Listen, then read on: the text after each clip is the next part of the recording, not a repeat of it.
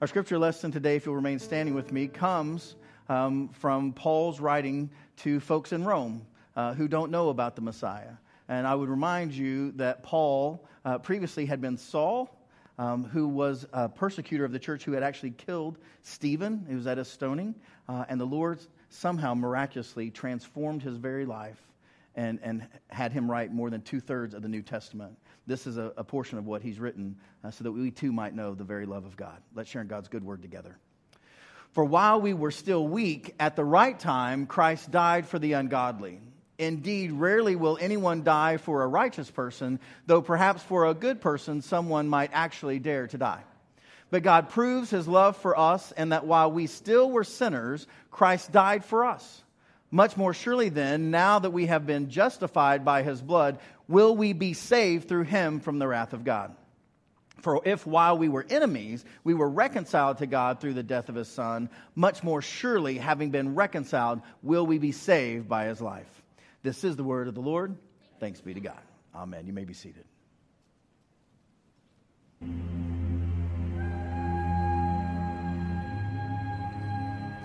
You will give the people an ideal to strive towards. They will race behind you. They will stumble. They will fall.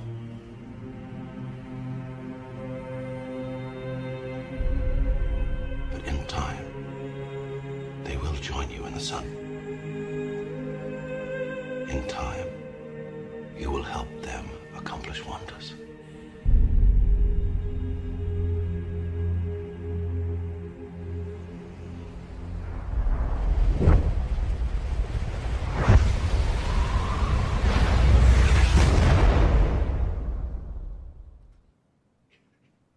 Like a God, also like a human, always tells the truth.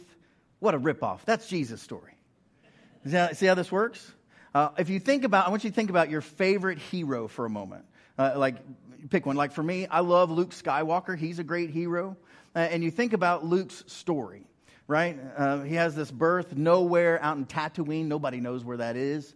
Um, they, he has sort of this mysterious birth. He's not with his parents. Uh, he's with his uncle. Uh, uncle, you know, and, and like Superman, he's got an uncle. Spider Man's got an uncle. I mean, there's, there's all this sort of spinning around. And then as they get older, they have to figure out who they are. They do some miraculous things. Uh, and then they, they have to basically save the world.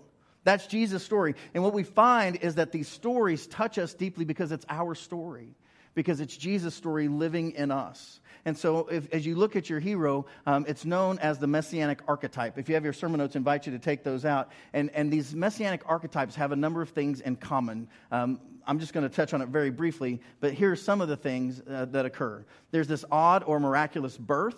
Uh, Jesus, a virgin birth, of course. Uh, Superman comes in uh, from another planet. Um, they're considered an outsider. Uh, in Jesus' story, as a matter of fact, when he's calling the disciples, one of the disciples, Nathanael, says, Nazareth, are you kidding me? Can anything good come out of Nazareth? They thought of Jesus as an outsider. Some scholars now believe that Nazareth was so small it may have been three, four, five, six families. That's it.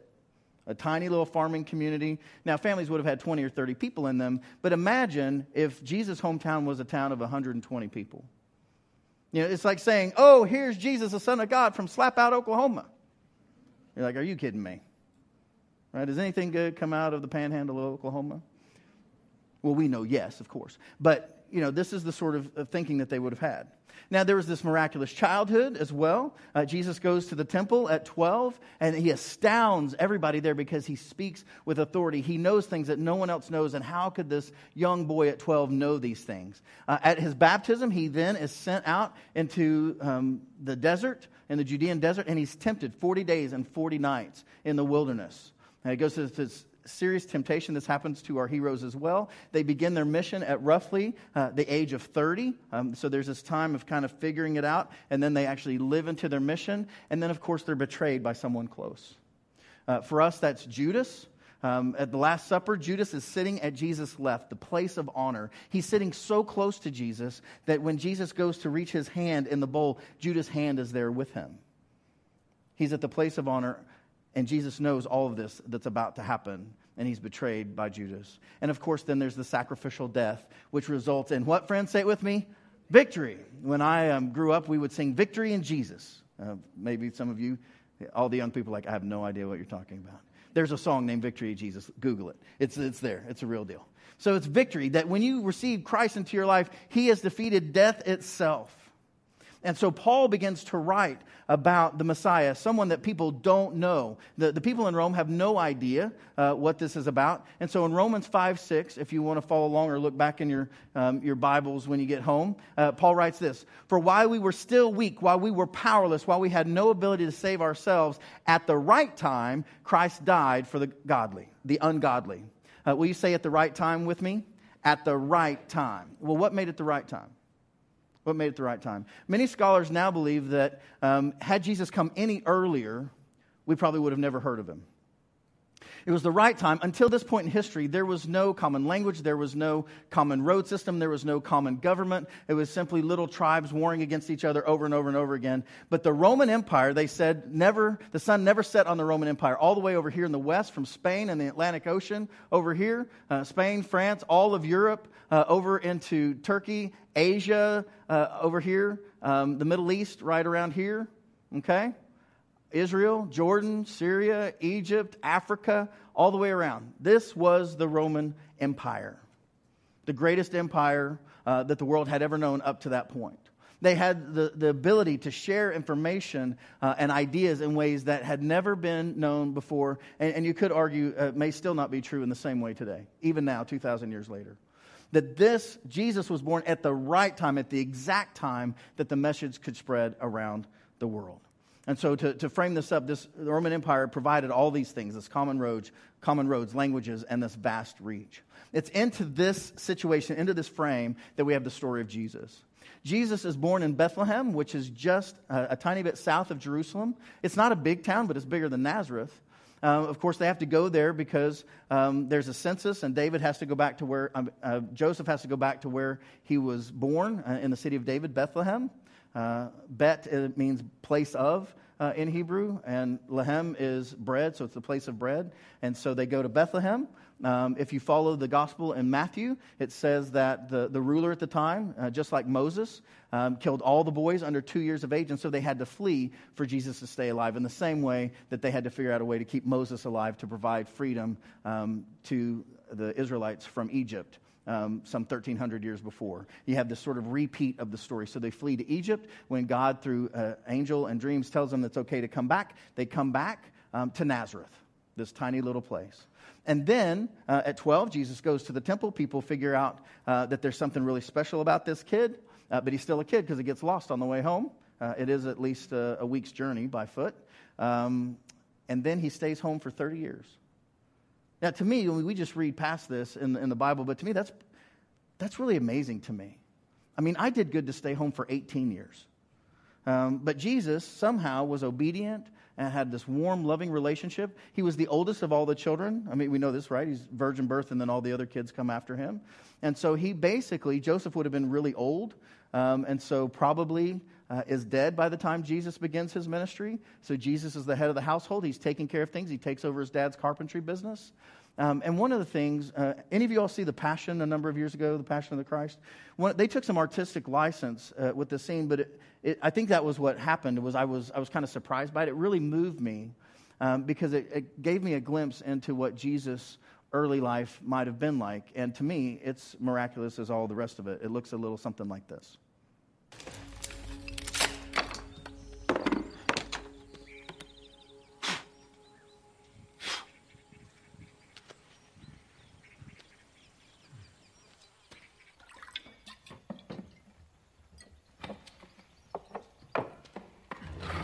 Иешуа. Иешуа.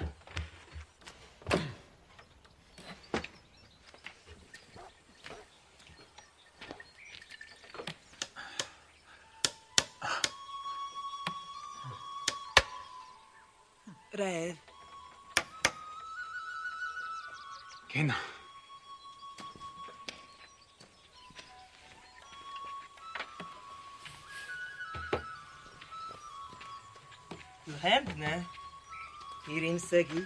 هاي. لمن؟ ما؟ ناش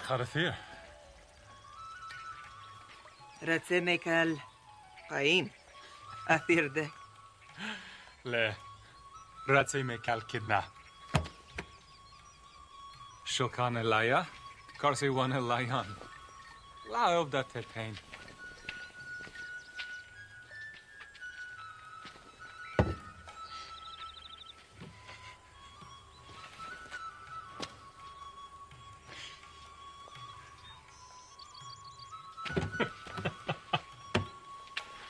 pain. Ulal min laita. Me. Ei, la, la, la.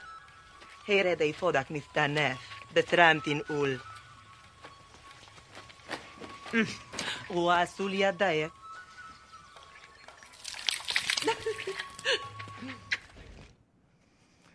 There's just a sweetness to that scene to me. The, the love that he has for his mom, the obedience that he has to his mom, that he's still a boy, yet a man like all of us, always the son of our mom, no matter how old we are. Got to wash up for dinner, got to take off that dirty apron, even though you're obedient. There's, there's just a sweetness to this scene. And of course, he will go to his death, and she will be right there with him. And so he lives with his mom, he lives with his family, he has uh, an ordinary life simply being obedient because it's not yet time for him to step into his mission. And then, of course, there's the mission. There's the three years of teaching and challenging authority and healing, having this ministry that the blind would see and the deaf would hear, the lame would walk, those who were demon possessed would be set free, and the religious leaders hated him for it. You'd have thought that people would stand up and cheer and say, Yes, here's God Himself, and all the things that we learned about the Messiah, how good He is and wonderful He is. They were afraid. They'd never seen anybody do the things that Jesus could do, and they didn't know what to do with it. As a matter of fact, a Roman centurion came and said, Jesus, my son is dying, heal him. And Jesus says, Do you believe? And the Roman centurion says, I believe, help my unbelief. And the boy was healed. Now, again, you would think that people would celebrate that, not the religious leaders, because you see, Rome had conquered Israel. They had their boot, the heel of their boot on their neck, and they were like, Jesus healed who? How in the world could you heal and help our enemy? Why would you do that? They didn't understand that Jesus was not only a national hero, he was the hero of the world, the savior of the entire world, both those that we get along with and those that we do not, even those who had come and enslaved our people.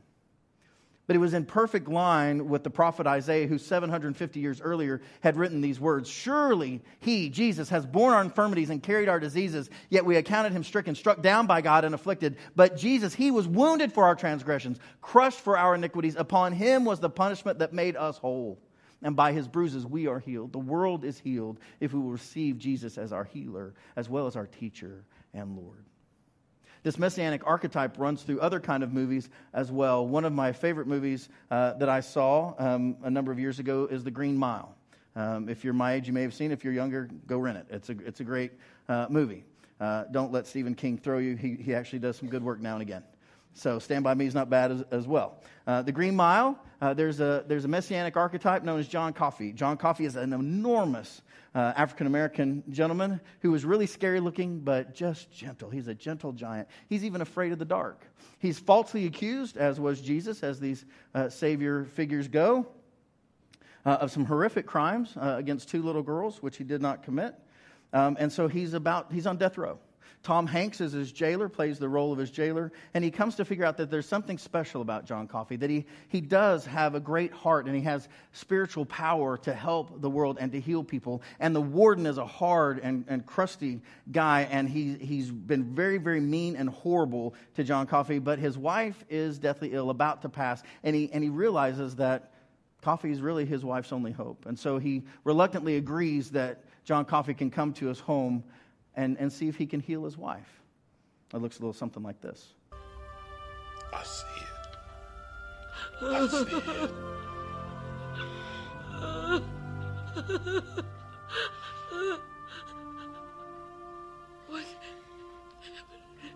Shh,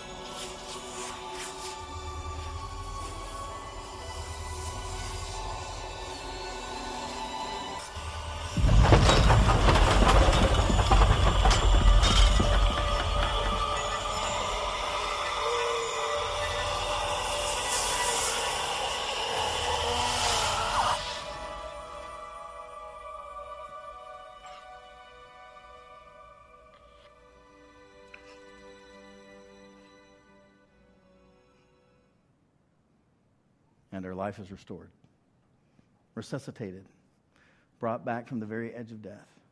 If you were to follow the story on, John Coffey gets deathly ill, and they think he's going to die of the very illness that he took upon himself for her.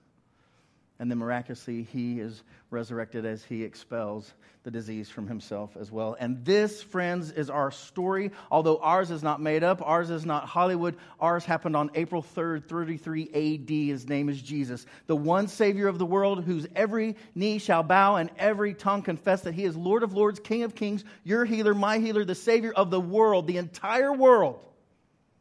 That's why we gather. 2,000 years later, that he is here with us. Scholars have now looked and, and know that Pontius Pilate lived uh, and reigned from about 26 to 36 AD. There's only a number of years where the full moon that would happen at Passover would happen on a Friday, the Friday uh, that Jesus died. And so it, it's, it's possible that it was 26 or 30 or 33 AD. Um, scholars now believe that this is the actual day that the world changed for you and for me for all the world. That this is the day that death was defeated. This is the day that gives all of us new life. This is Good Friday, and by Sunday morning on the 5th, death was no longer reigning the world because God had come into the person of Jesus and raised him up. Now, the intrigue for us, as it was for the religious people of Jesus' time, is this that God proves his love for us that while we were still sinners, still separated from God, not doing anything good on our own. Christ died for us. I would remind you that from the cross, from the cross, Jesus looks over at those around him, those that spit on him and cursed him and beat him and crucified him. And he says, Father, forgive them. They don't know what they're doing. Even those that would kill him. These were not good people, friends. Let's, let's not Sunday schoolize it. These are horrible people who killed him, and he forgives them. This is the scandal of the cross. Now, we, we throw this word sin and sinners around. What does that mean? Well, it means two things at least. One is to be without a share in what God is doing. When God is moving and God's kingdom is at hand, when we choose to sit in our lazy boy instead of get up and participate, that's sin. It's the sin of omission. We're not doing what God is calling us to do, and that sin. is to be without a share of what's going on in the kingdom. It's also to miss the mark. So it's, it's not only not to do the good things we're called to do, but it's also to, to do otherwise. Some of it we can help, some of it we can't help, but all of it is sin. This miss the mark concept was an archery um, metaphor that, that is used. Uh, you can see here um, that this is going to be a bullseye. That's going to be perfection right there. But you'll notice that that's not the only little hole in this archery. There's one here, and here, and here, here, and here, here, here, here, here. This guy almost didn't even hit the thing, right? The, the archery target. Now, what you may or may not know already is that the distance between here and there is sin. The distance between here and here is sin. There and there, and even there and there. It's all sin, friends. Nobody does this perfectly. Nobody lives life perfectly. You have any golfers in the room? Anybody golf? Yes? A few of you? How many of you have hit an 18? Anybody shoot an 18 last weekend? Bet not. I'm told it's never been done. Probably will never be done. And I would submit to you that shooting an 18 in golf and a full course is easier than living a perfect life. Jesus is the only one that's ever done it. And that's what saves us. It was his sacrifice, a perfect sacrifice that defeats all sin. There was no distance between what God wanted here and how Jesus lived. It was spot on. So when you look at Jesus in his life, you know what God wants. It's not a mystery. And so C.S. Lewis puts it like this When a man is getting better, he understands more and more clearly that evil that is still left in him. Mother Teresa would talk very openly about the closer she got with Christ, the more clearly she saw the, the, how much further she still had to go. You see, good people know about both good and evil, bad people do not know about either. You see, and, until you know Christ, you don't even know what you're doing is wrong. There are all sorts of things that, that if we follow Jesus, we know are wrong and bad. But there are still places in the world where people kill each other and they think it's fine. They have no moral problem with it whatsoever. You see, it goes back to Jesus and the teaching and the life that he lived. So Paul goes on to try to tell these folks that don't know about this Messiah Jesus what has happened that changed the entire world. He says, Much more surely than now that we've been justified by his blood by Jesus, we will be saved. Will we be saved through him from the wrath of God? He says, For if while we were enemies, We were reconciled to God through the death of his son. Much more surely, having been reconciled, will we be saved by his life. Paul's saying, yes, surely this is going to be the case. If, if you're already connected by his death, we ought to be absolutely right in step with him by his life. Jesus' little uh, brother James says it like this You're cheating on God if all you want is your own way, flirting with the world every chance you get. You end up enemies of God and his way. You see, God has to be first, this is what Jesus teaches on the Sermon on the Mount. Seek first the kingdom of God, and everything else falls into place. But if you flip that and where you want God to do things for you, you are actually an enemy of God. Uh, put more directly, it says this, if you'll read it with me. If all you want is your own way, you are an enemy of God. That's as, as direct as I know how to put it, friends. If all you want is your own way, if you want God to do stuff for you, a better job, a little easier life, a little easier family time, you're an enemy of God. The, the question for the Christian, the question for anyone who follows God is what do you want? Where are you moving? How do I join you from here? That's what Christ followers do. They follow Christ. So Christ's life and death was a sacrifice, not for the good people, but for the villains. Can you imagine going to a movie where you go and Superman saves Lex Luthor? Batman saves the Joker. Do you even buy the ticket to that movie? You see, that's what Jesus did. That's what it just, it's scandalous what Jesus does on the cross. It's not that at the cross, Jesus saves all the good people that believed in him. Uh, most of them were gone. All the disciples, except John, were hiding. I mean, if he was only going to save the good people, maybe his mom made the list. Maybe. Everybody else is doomed. So it's good news. It's great news for us that Christ dies for the world, for all of the people who did not even worship him, know him, and didn't even do good things for him. As a matter of fact, they killed him. And friends, for you and for me, that's the best news we could ever hear. Because we too are saved. If God can save them, God can save us, right? Amen? And that means for everybody else. So, yes, God saves you, but not just you. Not just you. So in Matthew, Jesus says this on the Sermon on the Mount You have heard that it said, You shall love your neighbor and hate your enemy. But I say to you, love your enemies and pray for those who persecute you, so that you may be children of your Father in heaven. For he makes his sun rise on evil and the good, and sends rain on the righteous and the unrighteous. For if you love those who love you, what reward do you have? Now, when a rainstorm comes through Edmond, uh, does the rain fall on just the good homes or all the homes? Serious, you got to know this answer. All the homes. See, God sends the rain on the righteous and the unrighteous. God's love is for everyone. And those of us who get it, if you're in the room and you get it, we're supposed to share that good news with everybody who does not yet know that the rain comes from God and it's His blessing. So, put another way, if you're a person on Twitter uh, or social media, I invite you to tweet this out. Loving others who loves us is smart. It's smart. It's good business. It's good politics. That, that um, there's nothing wrong with that. But loving those who hate us transforms the world. Nothing less than that. Loving those who hate us transforms the world. And what I mean by love is doing good. Doing good for those who hate us. Praying for those who are our enemies. Helping those who persecute us. Loving them into the kingdom. That's what changes the world. And so we have this question before us. For if while we were enemies, we were reconciled to God through the death of his son, much more surely, having been reconciled, will we be saved by his life? Will we? Will you? Are, are you ready to say, Yes, Jesus, wherever you go, I'm going with you. Whatever you want to do, I'm doing it with you. Let's go. Let's go. Will we be saved by his life? That's what Christians are supposed to do. That's what sanctification is all about. Not just looking at your past and going, oh, yay, God saved me from my past, but empowering us to a new future. That's the good news. And the message writes it like this But I need something more. And maybe you can uh, be familiar with this passage. For if I know the law, but I still can't keep it, and if the power of sin within me keeps sabotaging my best intentions, I obviously need help. I realize that I don't have what it takes. I can will it, but I can't do it. I decide to do good, but I don't really do it. I decide not to do bad, but then I do it anyway.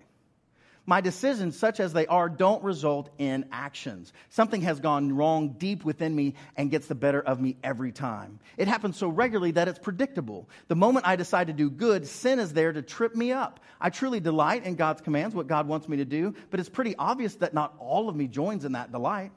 Parts of me covertly rebel, and just when I least expect it, they take charge.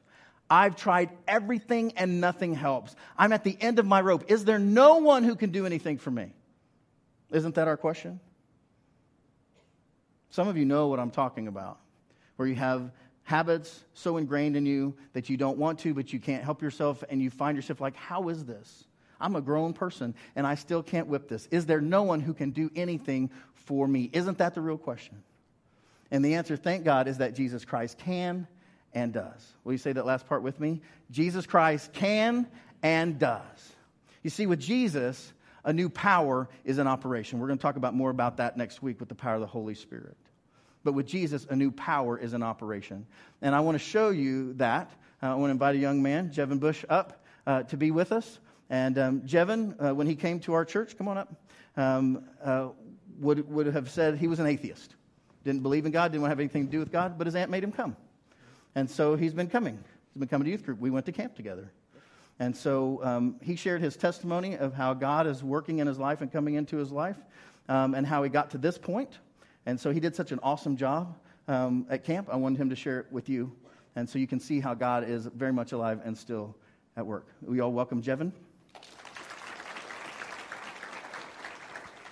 Good morning. Uh, my name is Jevin Bush. I'm turning 16 this October, and I'll be going to Santa Fe High School. Uh, my story begins when, uh, before I was born, when my mother and father were gothics and punks. They wanted to live their lives to the fullest and uh, were just party animals, so they meddled in drugs and did all these bad things like teenagers would. But when they got engaged, they uh, devoted themselves, saying, We're going to get clean and we're going to build a better future for our son and daughter. We're going to make a better uh, future and give them things that we couldn't have when we were little. So, when I was born, for the first seven years of my life, I had a normal military lifestyle. Father was gone two years at a time. And I would go to church with my grandmother, wasn't a big fan. We would just go to a house church. I only went there for the Wii because the Wii was the coolest thing there. And so uh, I only went there for the Wii, not the songs, not the singing. Didn't care for God, just wanted the Wii. And so uh, when dad came back when I was seven years old, he was, uh, he was going to stay for a while. He was staying for a while. But uh, I remember one night when I was in my footy pajamas up on the flat platform of the staircase with my little sister. They were, my mom and dad were arguing over money of, or some sort. And my dad left the house to go cool down in his truck or just drive around and uh, relax. And so I just went back back to my business, nothing out of the ordinary, just an argument. And it was he was gone about two hours or three hours. And uh, next thing is we hear a knock at the door, and it was the police. And so my mom sent me upstairs with my little sister, and they uh, we heard the loudest scream of our lives. We come downstairs to see our mom crying in the kitchen. She said, "Bubba, I'm so sorry. Your dad is dead." And they told me that he committed suicide and I later, later learned that he committed suicide because of PTSD. Um, he was a high ranking officer, non commissioned officer, and so he had a lot of orders and commands that he was forced to do that he wished not to do. So he committed suicide out of the fear of hurting me and my mom. So for and the how old were you at that time? Uh, around seven, about to turn eight. Okay. Um, he was later buried two days away from my birthday in a, a day worth a day before my sister's birthday, since we're a day apart and two years apart. Uh, worst birthday gift I've ever had. Uh, it was a downslope from there. I, uh, my mom decided to get back into drugs to uh, ease the pain and grief, and we moved into a condo to get away from the place where he died because too many harsh memories. So we lived there, and uh, she uh, got into more drugs, had more suspicious friends. And so I locked myself away. I didn't care for the outside anymore. I'd rather be locked away in a re- virtual reality. And uh, my sister was more adventurous, and I was more curious, like my mom. And my mom started getting more neglectful and abusive. abusive. And so she started hitting me and my sister. She hit my sister more than me because I was locked away. And so uh, we went to school. And uh, I told some of my friends, well, I thought they were my friends, that my dad committed suicide. And then they started bullying me, saying, You should do what your dad did commit suicide. So uh, I, uh, we just, for around sixth and seventh grade, I kept jumping schools and schools for almost as many schools there was in Colorado Spring.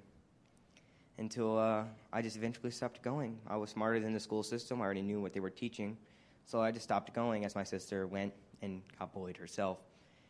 And so uh, I locked myself away. My mom didn't feed us. She didn't buy food, so I'd have to go to my grandma's and eat if I wanted to eat. I would share with my dog. My dog would share with me. We were brothers until he died of cancer recently. Um, I, throughout the whole experience, I would always blame God. God, why did you take my dad? Why did you have my mother get into these habits of bringing friends over that would hit her and hit uh, and hit? They, would- they would just hit and then leave. And why did you hit us? And uh, I just locked myself away. I didn't care about anything until uh, since I was gone for a year, DHS came saying you have to go to school or we're going to have to take you away to a better home. And so my sister uh, was going to school, and then she had to leave because DHS was getting on to her because she was skip too many days. Uh, she left for about six months with my aunt, who was uh, building a home, better home for us. And uh, DHS found me underneath their radar and started trying to take me away, so my aunt took me away. And uh, we lived in Oklahoma more, I mean, Norman, for uh, about a few months. I went to a behavioral school where I became a normal child. And uh, we moved to, uh, well, we didn't really move that. We just went and got to see the church, Acts 2, and the school I was going to go to, Heartland. And since I skipped a year of school, I had to repeat that grade. And so uh, we, uh, we moved here to Los Ananata, which is just over there. And we went to Acts 2. And I found a real connection here to the community, not just God. I didn't really believe in him, but I just found a connection to, uh, to the community. I loved the community. I wanted to be around them. They were just so much fun. And uh, now I just want to reconnect with the faith, but I just uh, feel like there's something left behind, and I have to go recollect it. And so I've been going to school, I've been going to church, and uh, I've been doing a lot better. My mom has been uh, been getting better with therapy, and we're starting to reconnect. And I've always loved my mom. I've never hated her for what she did. I've always loved her, and will always love her. Uh, thank you for listening. Way to go.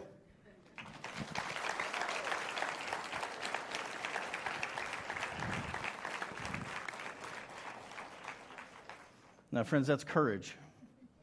That's Christ coming around us. And when I grew up, uh, the preachers would say things like, it's about believing and belonging and becoming. And what we found for this new generation is that that's just not true anymore. It's about belonging. And when they come and belong, and we come and belong, what we find is that Jesus is real. We find that at church camp, we find that in youth group, we find that in worship, we find that in the true relations that we have where we really are there for one another. And so, our prayer for Jevin and for other students like him uh, is that he belongs, and he belongs. Uh, and when he goes back to try to heal and help those things that have been broken in his life, uh, he doesn't do that alone anymore. He does that with us. We, as a family of faith, do that with him. So that as he belongs, he can believe, and then he be- can become uh, the child that Christ has for him all along, the life that he has for him. So I'm so proud of him. I hope, I hope you'll be praying for him and his family. Uh, and God bless his aunt. Um, one of the things that I just love about Jevin, he wouldn't tell you this, is that most Sundays, most Wednesdays, he walks here from La Sonata. He walks to church. I don't, I don't know if we have any other people that are walking to church these days, but there's nothing really close to us. Um, I, wonder, I wonder for those of us who know Jesus really well if we're that committed, that if your car broke down, you just go ahead and walk to church. Uh, Now, those of you who live in Oakdale and Jones, okay, you can take a cab or Uber. But for the rest of us, you know, right? So our action step, friends, is this. I, want to, I just want to remind us that Jesus is well and alive. His Holy Spirit is moving. We'll talk more about how you can receive that Spirit uh, next week. So what then are we to say about these things? All these wonderful things of Christ. If God is for us, who can be against us? And the answer is no one. No one. Christ is with us. And so I want to ask you to ask Jesus to save you not only from your past. Many of us know that that's possible, but that's not it. That's not the end of the story. Not only from your past, but also to empower your present and your future for the very transformation of the world. That's what the United Methodist Church is about. Make disciples for the transformation of the world. And we pray that as you see it happening around you in your community, that you would participate as well, however God is calling you. Will you? Will you receive the life that Christ has offered to you? We pray that you will. Amen. Amen. Let's pray.